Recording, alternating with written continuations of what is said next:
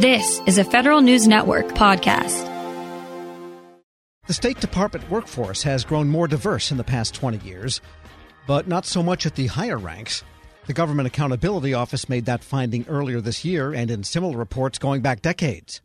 Members of the House Foreign Affairs Committee recently heard from former senior agency officials about their recommendations to improve the workforce diversity at State. For more on how the Foreign Service vets applicants and efforts to reform that process, Federal News Network's Jory Heckman spoke with the former U.S. Ambassador to Malta, Gina Abercrombie-Winstanley. The assessment team is made up of four assessors, and we are watching and assessing people who are who want to come into the Foreign Service with a series of practical examinations under situations that they might come across as a diplomat. So we're judging them on their background, on their knowledge of the United States, and how they would represent the United States. Recognizing that Americans come with different backgrounds, with different perspectives, all of them valid as American, there are judgments to be made.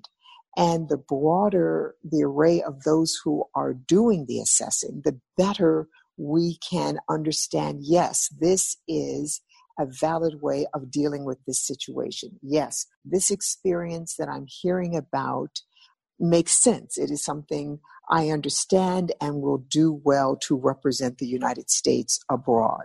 If you have a very narrow set of backgrounds, or if you have someone with a bias, whether unconscious or conscious, if you don't have enough diversity of those who are doing the assessing, then you're going to get a fairly narrow set of people making it through the process. And that's why ensuring that the assessors are diverse is the first step in ensuring that the service itself is diverse. And when I was an assessor, there were about 30 of us, and at the time, there were only two full-time African-American assessors. So there would certainly be times when you would have a group of assessors who were all majority Americans. That might indeed have an impact on how minority or underrepresented groups are judged as they come through the process. Drilling down a little bit further into some of the other recommendations for a more diverse State Department workforce that you had for the subcommittee, I think they generally fall into two buckets, one being structural and the other being more focused on a workforce culture. Focusing more on the former first, help me better understand the value proposition of elevating the reporting structure for the agency's chief diversity officer.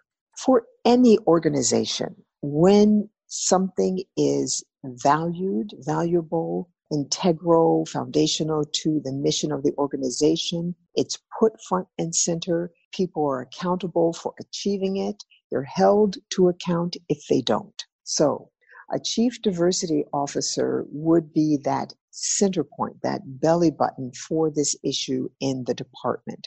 Currently, the responsibility for improving the performance of the department with regard to increasing the range of diversity in the department and gender parity, as well as inclusion. And diversity and inclusion have two separate definitions. Gender parity and diversity are two separate things. So if you have people in the individual bureaus who are told generally, you need to increase your numbers, in the Director General's office, maybe the Deputy Secretary's office, because he or she has a liaison with the various affinity groups. Within the bureau, it might be in a particular office, it might be in the Deputy Secretary's purview, it might be the Director of the office or the Deputy Director of the office, the Post Management office, the management. So there are all these different spots that have a touch or finger on the issue, but no one has responsibility for that bottom line.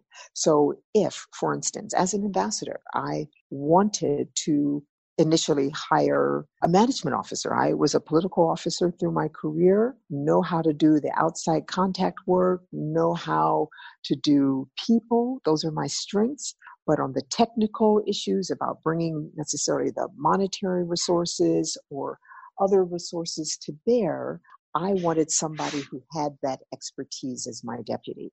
I found a management officer who brought all of that, and he was an African American male. So as ambassador, I said, this is who I want. You know, we're given a list of people to choose among. In the end, the Bureau said, no, we have a candidate that we believe we want to take care of. We want to promote him. He did this job over here. And although he's not your first choice, we, the Bureau, are responsible for this. We have the authority to do the hiring.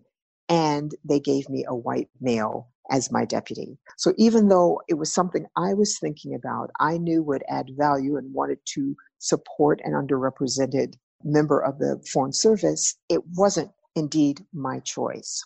So sometimes the Bureau is responsible, sometimes the embassy gets to weigh in. And it depends on very individual circumstances as who has the greater power in that situation. So we need someone who's going to go back to the Bureau or back to the embassy and say, we're looking at your embassy. We see you have no Hispanics, 2 women, and no Blacks. Why is that? Can you do a better job of looking at these candidates and bringing them forward? If you turn these candidates down, why did you turn them down? And holding people to account. Right now, there's no one to do that. Something else that has come up in all of this, as far as recommendations, is the idea of a more formal exit interview process. And that is, I think, based on the understanding that mid-career folks who come from a variety of racial and ethnic backgrounds are leaving the State Department mid-career and not staying to make it into the higher ranks of the State Department, as GAO has pointed out. What do you see as the value proposition of formalizing that exit interview process, and what could be gained from doing that? I think any organization, when you are investing money in your talent, to take on a diplomat, a Foreign Service officer, or a civil servant costs money. It costs you money for all the security clearance and suitability clearance and the examination that you've given them to bring them on board. The training that they get throughout their career costs money. Sending them abroad, paying for their travel, their housing, education of their children. We're talking hundreds of thousands and over years, millions of dollars per employee. These are valuable assets and you don't want to lose them. So that exit interview, if you find that you are losing and a proportion of people that you know is higher than you should be losing if you are doing things correctly, you need to know what the problems are. And that is the point of the exit interview. An exit interview with some questions. I understand there may be 3 questions now on an exit interview that the State Department has put together at this point. It's not enough. It needs to be more detailed questions.